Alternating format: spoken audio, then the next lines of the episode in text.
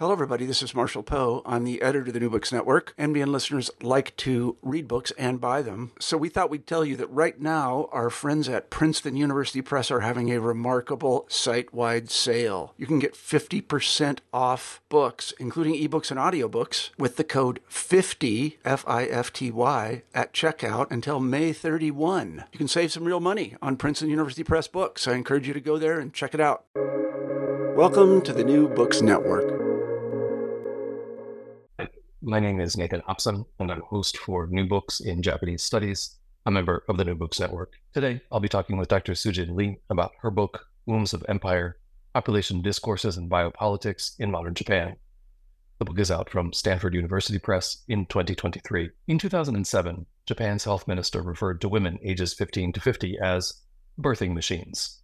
The context for this remark was a speech about Japan's declining birth rate and its projected population shrinkage.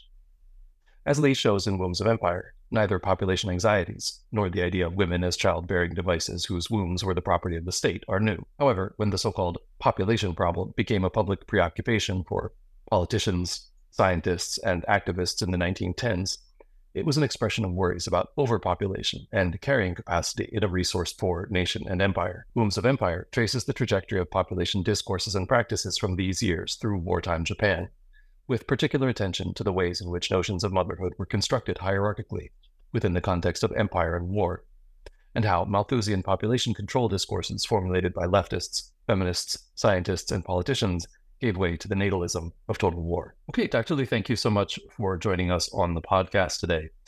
So I'd like to first start off by asking you how it is that you became interested in the set of sort of research questions and problems that became the book Wombs of Empire. Mm-hmm. Thanks for having me, Nathan. Just as many first-time book authors in academia, this book project started out from my dissertation, research on different streams of population discourse during the interwar period in Japan. From the beginning of the dissertation project to the completion of this book, I believe it spans almost over a decade, if I want to include my PhD training. There were some important moments that shaped and reshaped the essential nature of this book. So to give you some instances of those integral moments, first, I was drawn into this concept of population problem. In Japanese, it's called Jinko Mondai. During my second year of the PhD program, and I worked on a research paper at the time on Abe Isoo, who is a Japanese Christian socialist and activist and intellectual in the prior period, mainly as part of my final assignment submitted to the course on materialist theories.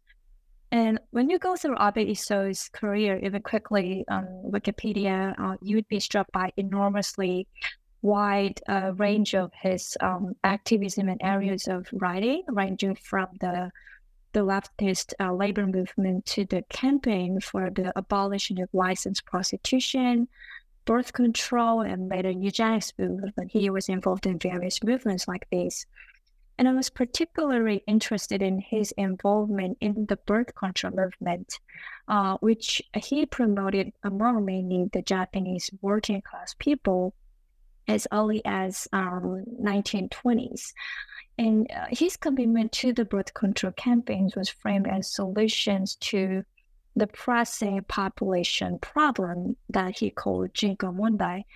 And Abe, just like his fellow birth control advocates at the time, considered especially overpopulation as a source of many socioeconomic crises faced by Japan at the time, and the ways in which population became linked with these economic issues, such as unemployment and poverty, etc., helped me reconsider the often dismissed link between production and reproduction in a capitalist society, where the latter reproduction was relegated into the background of social life, but at the same time, you see that it becomes subject to social, governmental, and medical control.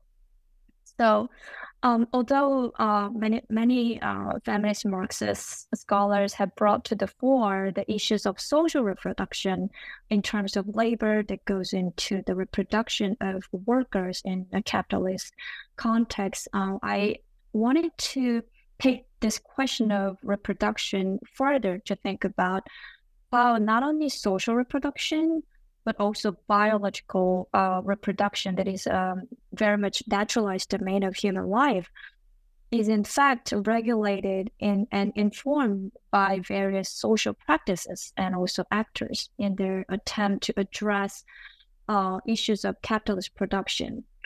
That discussion I made in my final research paper at the time led the foundation of my dissertation later. And in my dissertation, I examined the trajectory of various social movements and knowledge production during the interwar period that worked toward addressing what they call population problem in their own distinctive ways. And Abe Isoo was one of the main figures I examined in my dissertation as part of my discussion on neo-Malthusian birth control advocates and their interlinking vision of population control, race betterment on eugenic grounds, and also economic and social reform. And another source of inspiration in terms of shaping my shaping the essence of my book is that my book was finally able to incorporate gender analysis thanks to some inspiring and insightful interactions that I had with colleagues and researchers in the fields of gender history or gender and feminism studies. Initially, I was planning to expand my dissertation to include population discourse in the wartime period, so I could examine some continuities between the interwar and wartime period, in the sense that population, or in Japanese jinko, gradually became a focal point of governance, medical intervention, and intellectual discussion, especially in the discipline of social sciences.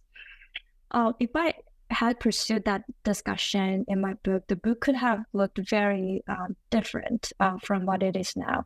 And I believe that I could have suffered from some regrets on the absence of the essential discussions such as gender, aspects of population, discourse of reproduction, and motherhood that were at the heart of population discourse, so that were supposed to be there in my discussion.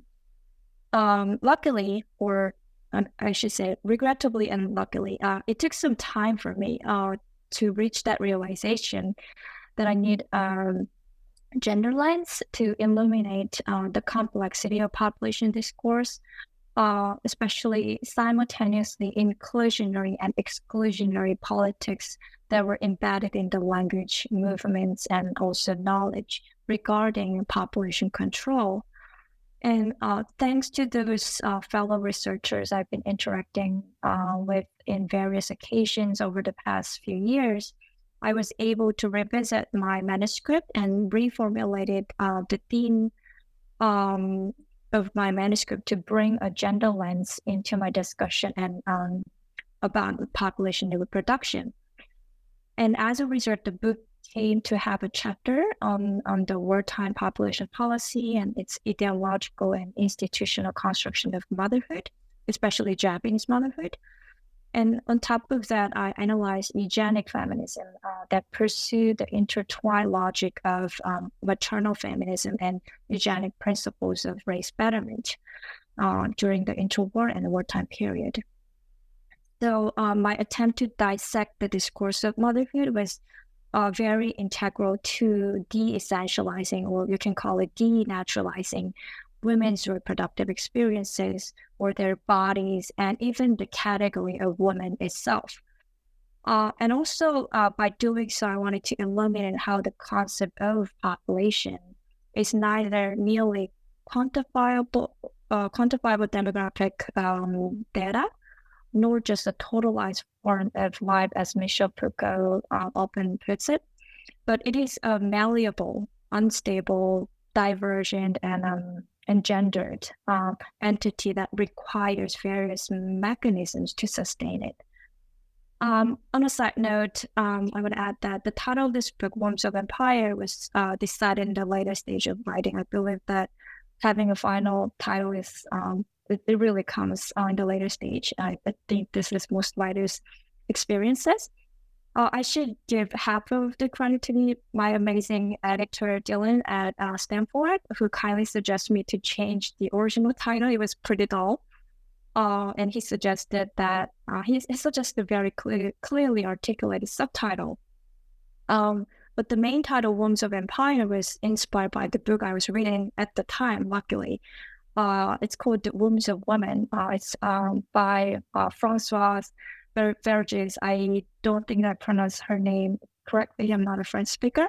But the author is an activist in history and whom I never met, but she enlightened me with her brilliant book on the radical colonial violence against gendered and racialized women in the French island of Reunion.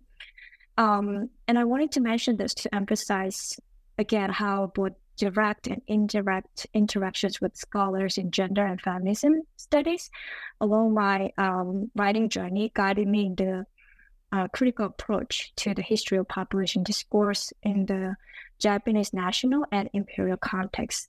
And I really appreciate all the insights that made this book possible and richer.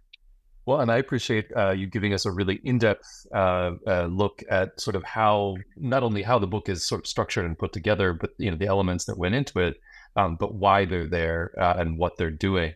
I want to maybe back out just a little bit and take a look at some of the big issues that you lay out in your introduction and your epilogue, and then we'll look at the two parts, essentially, of the book, which are each three chapters. So starting in the introduction, you lay out the premise that, and I want to quote you here, population is a critical site where different visions of modernity play out. And you're starting from this point, you explore how in the Japanese Empire, bodies were not only massified in the form of population, but also differentiated and excluded along the lines of gender and race. And you've already started to talk about this quite eloquently in your in the introduction you just gave. But I wanted to highlight that again because I have some questions about those themes. So first, and again, I think you've touched on this a little bit, but I want to sort of have you dig down into the question of why is it that the relationship between population and modernity specifically is important and interesting for you? To me, it seems like maybe one way to answer this would be to start with your argument that, as you put it, population discourse arose in response to the predicament of modernity. So already you're sort of putting the two together there, but I hope you can unpack that a little bit for us. Mm-hmm. Thanks for the wonderful question. It is a very fundamental question. I believe it requires some long-winded answers, so I hope you bear with me. I believe it is precisely because of the concept of modernity that is such an abstract term.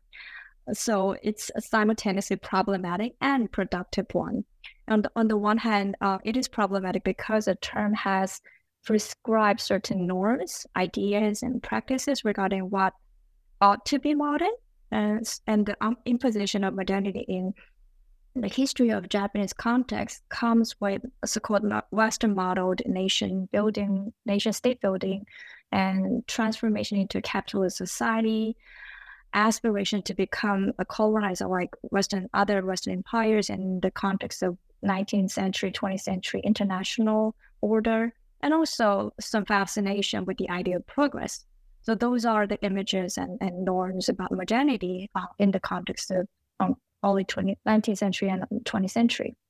But as some scholars, like Henry Haratunya, for example, notes in his book, what Japanese intellectuals witnessed in the interwar period was what Haratunya calls unevenness, uneven temporality, specifically coeval presence of different temporalities that did not fit into those norms that I just described of modern in reality. Indeed, the lived experience of quote-unquote modern does not follow the history with capital H, but only creates a gap or chasm between modern as a prescriptive regime and modern as lived experiences. And it is this gap that I wanted to delve into further to think about social anxieties that were shared among social reformers, labor activists, and population scientists, driven by their lived experiences of modern that were filled with class inequalities or regional inequalities, social and political unrest, or poverty and diseases, etc. The list goes on. And what caught my interest particularly was that their anxieties were expressed with the term population problem. And this term, population problem or jinkomondai, was actually a buzzword during the interwar period, especially since the late 1910s, when economic issues and social inequalities became increasingly pronounced.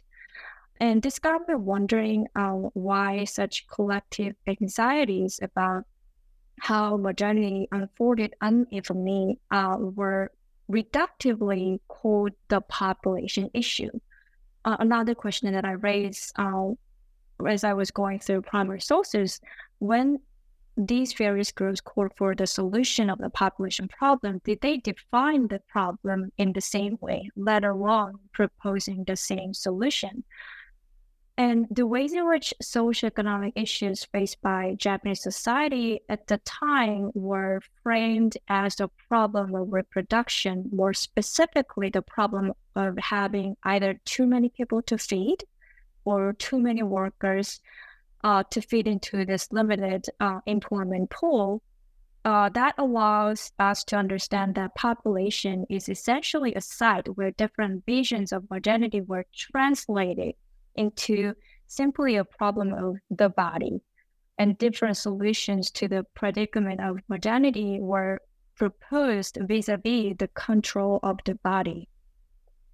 And in the meantime, I mentioned earlier that there's also a productive aspect of the concept modernity in the sense that at an analytical level, it provides a tool to illuminate particular historical patterns and also tensions that were experienced differently at a local level.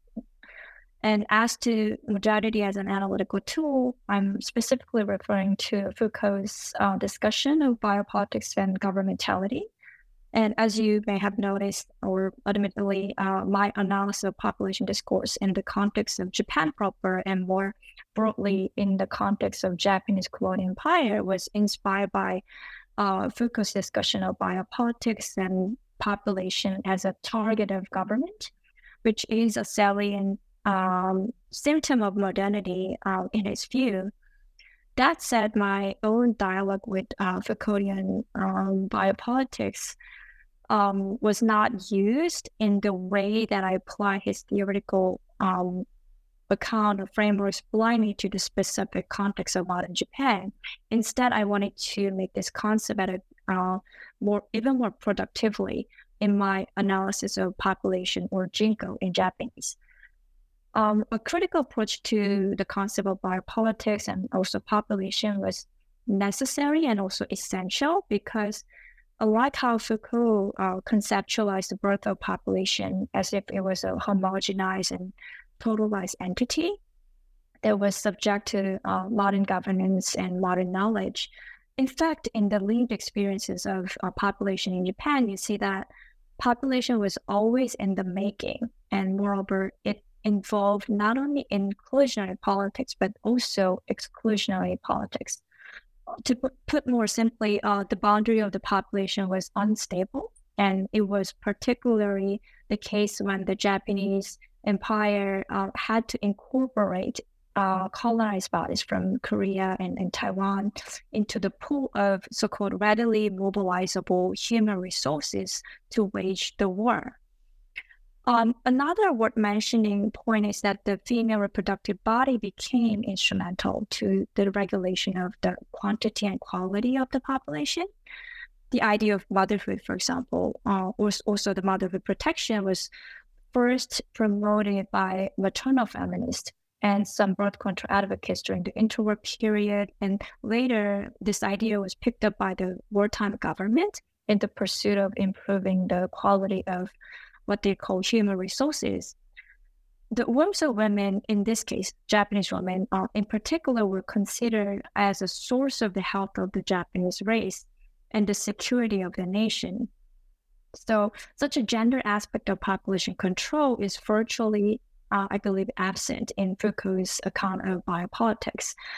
And this limitation motivated me to engage with his framework of population from a critical distance so that I could challenge the gender-blinded and European-centric framework of modernity using a gender and historical lens. Yeah, I think that's a really useful not only explanation of what you're doing, but also a great transition into the next question that I have for you, because you were talking about sort of the ways that these politics and ideologies of modernity and population are projected differentially onto individual bodies, massified or micro-massified bodies, and so the question that I have for you then is exactly how these different treatments arise, different treatments of bodies arise, and what do they mean? And for you, what was it that made you feel that specifically the construction of motherhood as a sort of discursive concept was the way to approach this problem in thinking about population in modern Japan? That's another great question, and I try to answer to that question throughout my book, either implicitly or explicitly. I hope that I did a good job. So, as mentioned earlier, population is not a fixed or objective concept, unlike it is often assumed in a demographic sense. I believe its malleability lies in the fact that different modes of power constantly attempt to draw lines between different bodies so that the boundary between the inside and the outside can be defined and redefined and also managed. For example, during the Asia-Pacific War, the wartime regime created the Ministry of Health and Welfare, which is Kosishow in Japanese, for the first time to govern various administrative tasks needed to optimize the size and health of the Japanese population. And I call this emergence of the state's role and institutional intervention into the population management, so-called the rise of biopolitical state. And this term, biopolitical state, is used to highlight how the total state that was often considered as irrational, feudal, or fascist regime in earlier historiography of Japan. In fact, they orchestrated knowledge and institution to create the system of the population management, including welfare and insurance policies, motherhood and childhood assistance programs, eugenic laws, and population science research. Here, my intention is not to make any value-laden judgment about the wartime government's contribution to the creation of the welfare system, but my goal here is to cast new light on the wartime regime embodying certain biopolitical modernity to pursue the systematic scientific management of bodies. Going back to my earlier point, it is amidst this increasing state intervention in the quantity and quality of the population during the wartime where motherhood, or in Japanese, bosei, had become the focal point of the population governance. Under the slogan of healthy soldiers and healthy people in Japanese, kenpei can mean the wartime state, along with population scientists and eugenicists at the time, developed programs and campaigns to ensure the increase in the population size, or more precisely, the size of human resources, and also the improvement of the quality on eugenic grounds. And so it is conceivable why women's reproductive function and their bodies had become integral to the state's war mobilization policies. One of the primary reasons for this book to be titled Wombs of Empire is to emphasize that instrumentality of women's reproductive function in the population governance. And the investment in young women's bodies, whether they were expecting or would be in the future as expected by the state, by providing financial and medical assistance systematically. unveils the underlying gender politics of the biopolitical state, that is to say, foregrounding motherhood as a source of the health of future citizens and ultimately the source of national strength. This particular care invested in women's reproductive function or their body bears complexity if we bring the historical narratives of the Japanese colonial empire into the picture. Toward the end of the Asia-Pacific War, the empire had no choice but extended the limit of the population to include Korean and Taiwanese bodies as those now eligible for health and welfare policies. As many listeners know, Takashi Fujitani, in his book Race for Empire, using the term polite racism, explained about this. And the integration of male colonial bodies from colonial Korea and Taiwan into mobilizable human resources accompanied the changes in the colonial discourse of motherhood and reproduction as well. That's an interesting part that I discovered through my research. But as I argue in the later chapters of my book, pronatalist policies or welfare programs in these colonies, Korea and Taiwan, did not develop into a full-fledged ones, and only rhetorical aspects were pronounced to imbue these colonized mothers with the idea of imperial mothers. And in addition to this, as discussed in my last chapter, fifth chapter, if you compare the wartime state and medical intervention into the Japanese mothers to the systematic mobilization of sexual slaves, which primarily targeted women from the colonies, it is easily conjectured that the biopolitical state delineated the boundary between those who are worthy of procreation and others who are not, so who do not deserve the state protection but only exploitation. And as just mentioned, the concept of population inherently involves the work of delineating the boundary between the inside and outside, because the limit of the bodies deserving the state protection should be sustained. This boundary, though, does not necessarily concern racial or gender differentiation, but also can be drawn within the national or ethnic group as well. For example, how the wartime and even post-war eugenic war in Japan actually legitimize the sterilization of individuals with certain hereditary diseases or a few non-hereditary diseases like leprosy, for example, reveal the contingent nature of boundary. The fact that the state could legitimately deprive the group of people of the rights of procreation for the sake of the population quality reminds us that the politics of inclusion and exclusion takes place at multiple levels and also along multiple lines, even including at genetic levels. Yeah, and I think this is one of the things that's most sort of striking about the book is, as you say, the multiple levels on which the divisions of the modern sort of biopoliticalized population are happening. And so you explore that in more depth, of course, in the two parts, 6 chapters of the book. And the first part is the sort of interwarriors proper, if you will. And then the second part is, depending on how you define wartime, we're getting into wartime with the 1930s.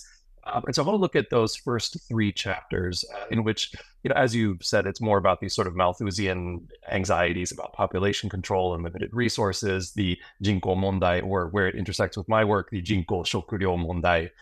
That sort of, it was, again, very interesting for me reading this. So in this context, you're looking at some of the knowledge, practices, and policies vis-a-vis population, both quantity and quality, from various points of view, right? And so this was, I guess, the other side of what we were just talking about, which is that it's not just that the divisions are happening on multiple levels, but that there are so many different actors who are involved with doing the discursive work, at least, of creating those divisions. So you have Marxists, you have feminists, you have establishment scholars, you have bureaucrats, politicians. And so what ties all of these groups that you look at specifically in the first chapter together in their vision of the population problem? And conversely, how do they end up different? Because, of course, they do. Otherwise, you wouldn't have spent different chapters on them. As you just effectively summarized, this book is arranged in both chronological and thematic order, and the first two chapters examine interwar population discourse that variously constituted and responded to what they call the population problem. And in these three chapters, I examine what I call, the cacophony of population discourse in the 1920s and 30s, which essentially indicates multifaceted versions of reconstructing modernity through population governance. As described with the word of cacophony, the notion of population problem did not mean a single issue. It was defined multiple ways by a different group of intellectuals and activists. And also depending on how they define what the problem was or what the core issue was, their solutions also varied. For example, as I examined in the first chapter, Japanese neo-Malthusianists and leftists, they articulate the problem differently in the interwar period. The history of neo-Malthusianists and leftist birth control movements during that time, roughly from the late 1910s through early 1930s. This history reveals growing interest in the quantity and the quality of the Japanese population among social reformers, socialists, and labor activists who sought an all-embracing biological solution to a variety of socioeconomic challenges. And here I should note that I did not make up the term quantity and quality of the population, in Japanese, jinko no ryo to shitsu. But actually many social scientists and labor activists, for example, as we can see from the debate, it's a very open-sided debate between Takada Yasuma and Kawakami Hajime. They have a debate over the population issue in the late 1920s. But anyway, these many intellectuals at the time often use this term, quantity and quality of the population, when they engage with discussion about various demographic issues. And the ways in which the problem is presented in a dual sense, that is quantity and quality, indicates the intertwined influences of, for example, statistics, especially census that started in 1920 in Japan proper, but earlier in Taiwan, Japan's colony. And other influences came from eugenics and also ongoing debates between Malthusian advocates and Marxists over the cause of poverty and inequality in European and American contexts. These are another influences that constitute this discussion around quantity and quality of the population. And coming back to the Japanese neo-Malthusian advocates and leftists, although both used the notion of population problem, but interestingly, they had conflicting views on the definition of the population problem. More specifically for neo-Malthusianists, the gist of the problem was overpopulation, mainly caused by, from their views, unchecked fertility. In the meantime, for leftists, it was essentially class issues structurally caused by capitalism and unequal distribution of resources. And you can think that this was very much aligned with Marx or Lenin's denunciation of Malthus' principle of population, as they argued that overpopulation was bourgeois rhetoric, but it's not actually a real problem. The real problem is already embedded in the capitalist system. And many Japanese leftists follow that line too. But despite this different interpretation of this problem, both neo-Malthusianists and leftist cultural advocates played a crucial role in reconfiguring reproduction as a fundamental cause, as well as source of solution for the modern crisis facing the Japanese society at the time. And it is precisely this different or even conflicting vision embedded in the population discourse that caught my attention. to this multifaceted layer of the population discourse during the interwar period, two feminist birth control advocates, Yamakawa Kikue and Ishimoto Shizue or Kato Shizue, she changed her name later, added interesting voice regarding motherhood. They both adopted the term voluntary motherhood from American birth control activist Margaret Sanger.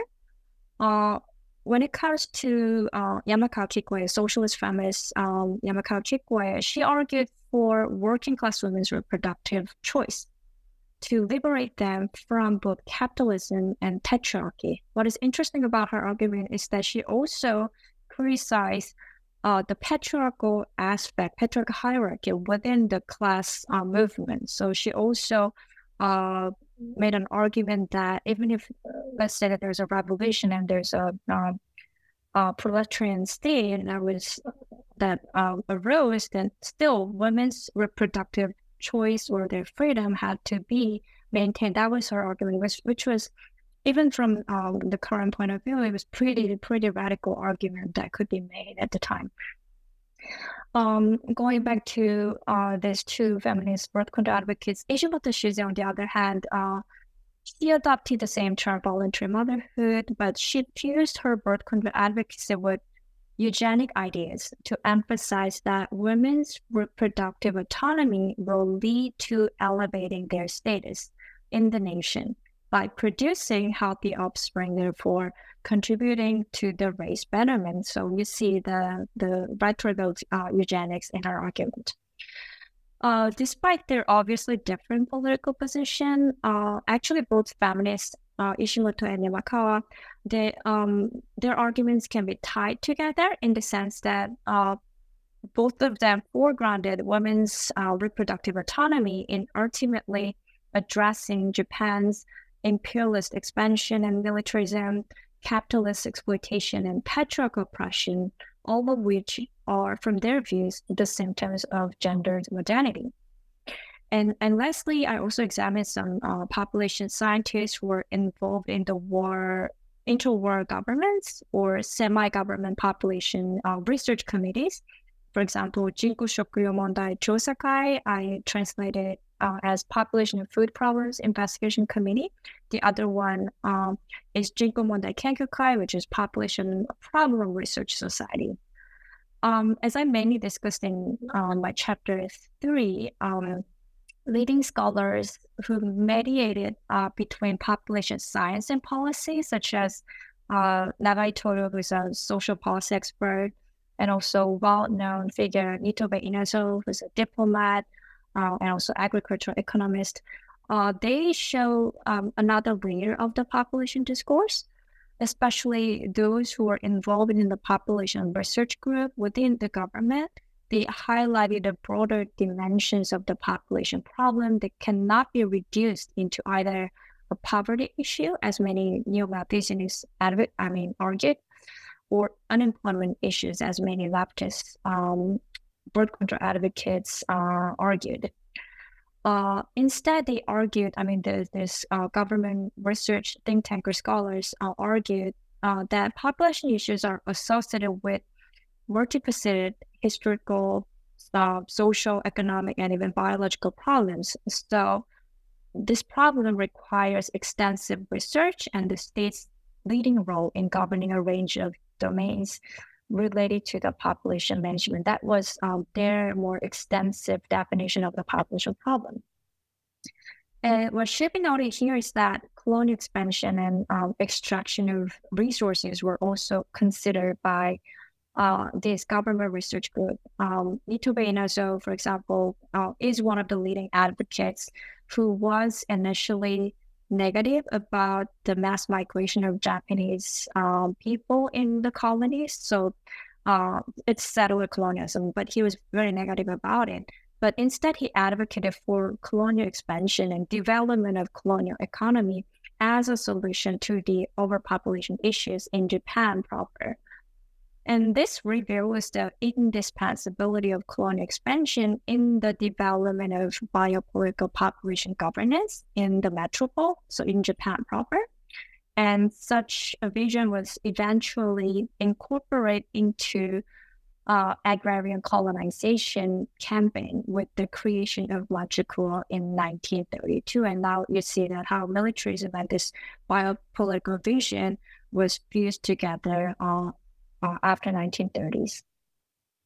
Yeah, and that's, again, you've done a great job of segueing here, because I was just about to say that, you know, to get into part two, right, you start actually to do that in chapter 3 of the book by doing this sort of bridging across, talking about how population science is operating against the background of the Japanese foundation of this sort of puppet regime of Manchukuo in Manchuria. And so your remaining chapters 4 through 6, look at wartime population policies, not wartime proper in the sense of the Pacific War, World War II, but sort of this long 15-year war under increasing mobilization and eventually total mobilization. And I think more importantly for sort of our purposes, this kind of maturing and matured biopolitical state. So one characteristic of the new regime that you point out here is the sort of reduction of the population, you know, more thoroughly to just resources, to human resources, for the purposes of the state. But even within that, there's this sort of instrumentalized, massified population. But even within that, there are these remaining divisions, these differentiations along lines of gender, race, class. Also, in the sense that you're talking about the different spatialities of the empire. There's also these spatial differences. So how is this? Then how are all these hierarchies actually enacted at the level of these sort of natalist policies and the state control of the reproductive bodies of women? Mm-hmm. Thanks for the question. It is interesting to see how the population discourse changed with the outbreak of the Sino-Japanese War in 1937, and later it expanded into the Pacific War.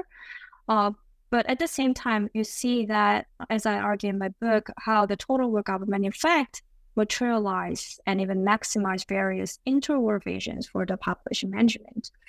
The salient difference between these 2 years will be that the focus on population changes from finding solutions to overpopulation to increasing the size of the human resources. Now the language changes. Also, like from population to human resources. And another dimension is improving their health, which is quality issue. And despite this different foresight, you see some continuities as well between the 2 areas in terms of the maximization of modern systematic and scientific intervention in a selected population. So, as I mainly discuss in chapter 4, the establishment of Kosishow, the Ministry of Health and Welfare, as a primary body responsible for population governance is integral to the emergence of the biopolitical state.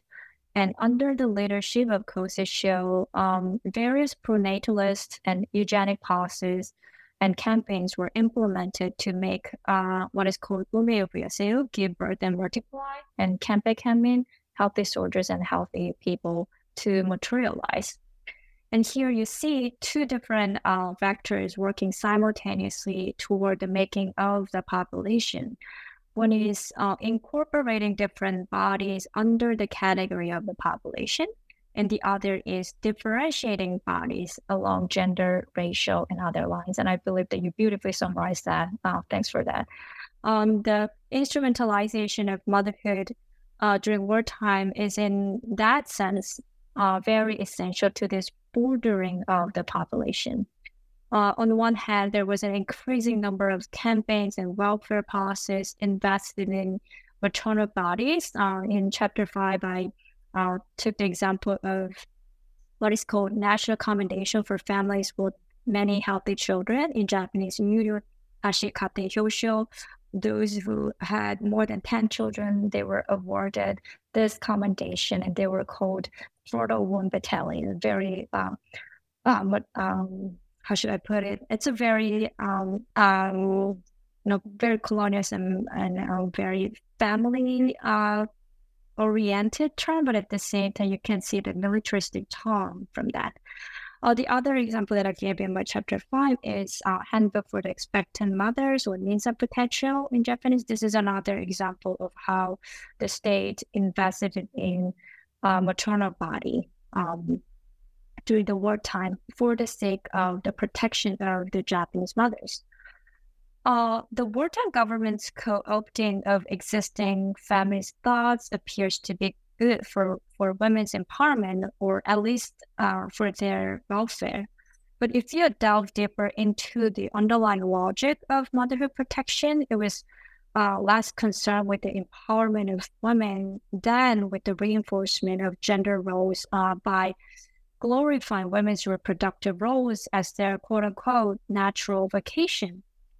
And in other words, their fertility was the only ground for women to be recognized by the nation.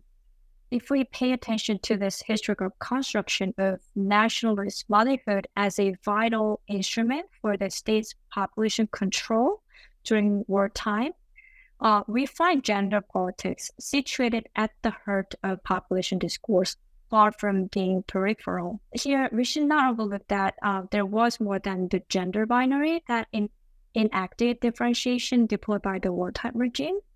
What should be noted here is that the gendering of citizenship intersected with racial and class lines to differentiate women who were entitled to be mothers from those whose motherhood must be denied, and so those who were excluded from the state protection.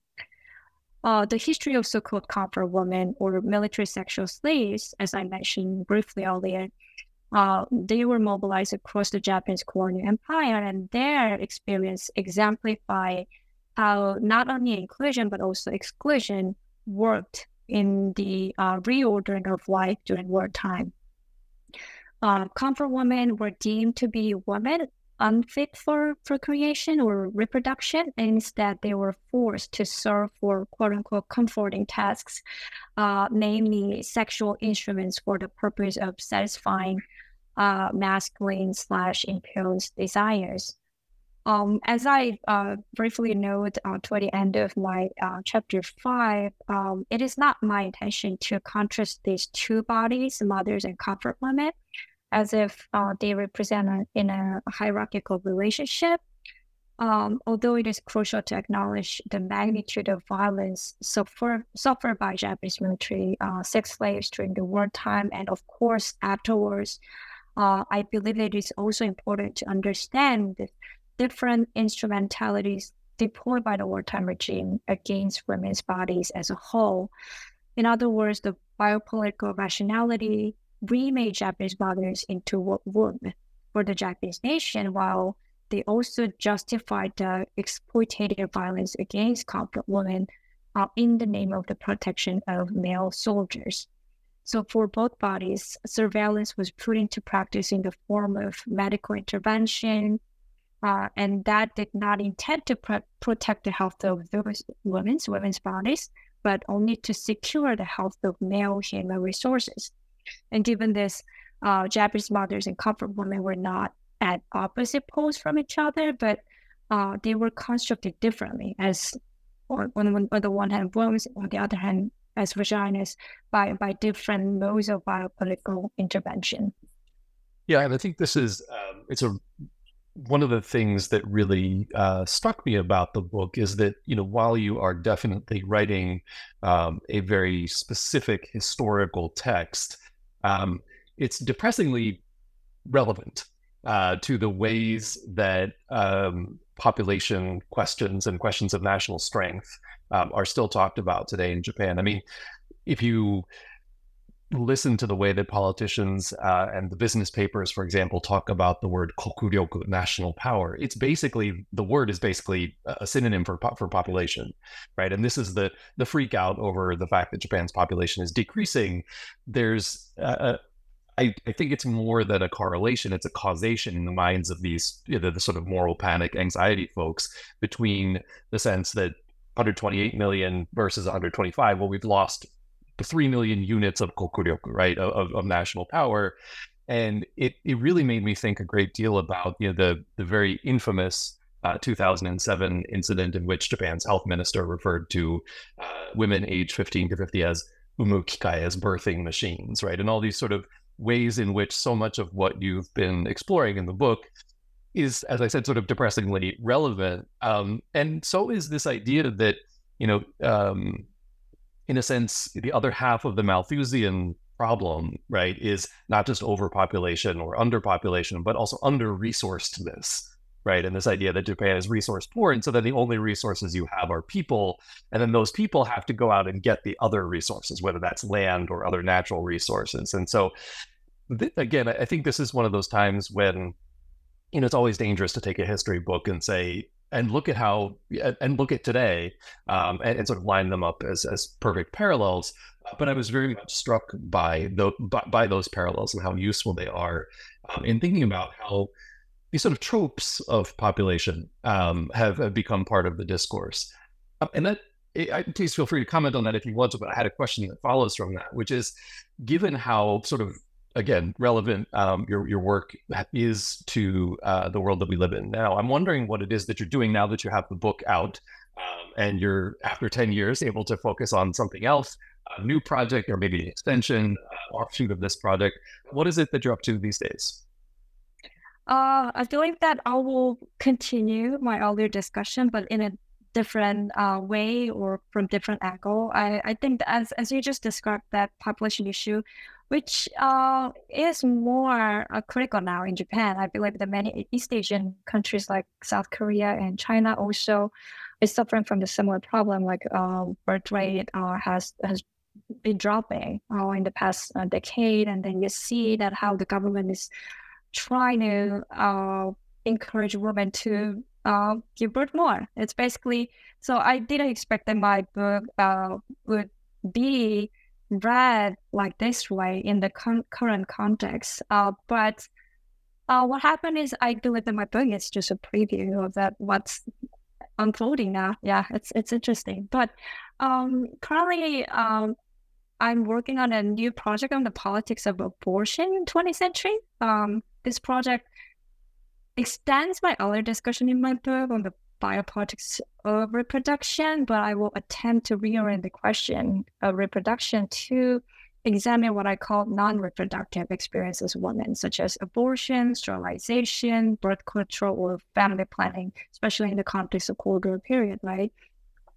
So the reason for focusing on women's reproductive experiences other than childbirth is that I would like to unsettle so-called the liberalist feminist binary of pro-choice and pro-life as we often see in American context.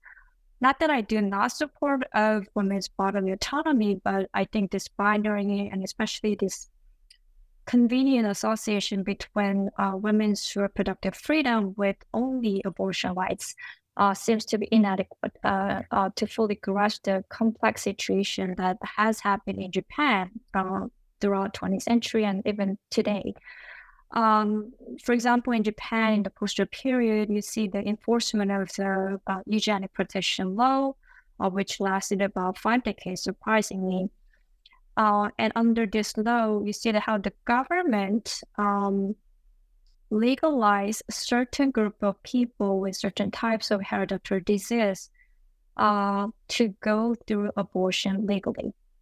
And in fact, it had less to do with the protection of bodily autonomy and reproductive rights, but more to do with, again, curbing the population size. Now that the things have changed in the wartime period, government said that we may have also give birth to more babies in the post-war period. Now we have to decrease the size of the population. It's a very interesting change. But again, the state control that what state desire and what medical intervention wants to achieve, you see some similar patterns. And the other thing is, in the post-war period, as the name of the law said, eugenic was another important principle that guided this kind of policy, and the government wanting to improve the population quality as well in the post-war period under this law. And given this structural condition that promoted non-reproductive choices of certain bodies among the population, it is crucial to understand where the line is drawn between the body that is worthy of procreation and other bodies that had to stay infertile. And in this project, one thing that I would do differently from the first book, The Wombs of Empire, as sort of my own experiment, is that I want to focus on women's own narratives that represent their experiences and their voice about abortion, sterilization, and contraception, using various literature and also memoir or other type of life writing. And I would like to weave their stories with the bigger structural history of population control, such as eugenic laws that I just described, family planning campaigns, some video landscape, and medical or genetic technology, all of which were involved in what I call the biopolitics of non-reproductivity. And I hope that my second book, if ever made it to the finish line, can contribute to our understanding of the current issues that not only Japan, but many other societies is currently experiencing. Well, we will definitely be looking forward to that second book, and hopefully we'll be able to have you back for that sometime soon, sometime within the next 10 years. But I know it does take some time, but I'm very much looking forward to it. And thank you so much for taking the time to talk through your book with us today. Thank you so much.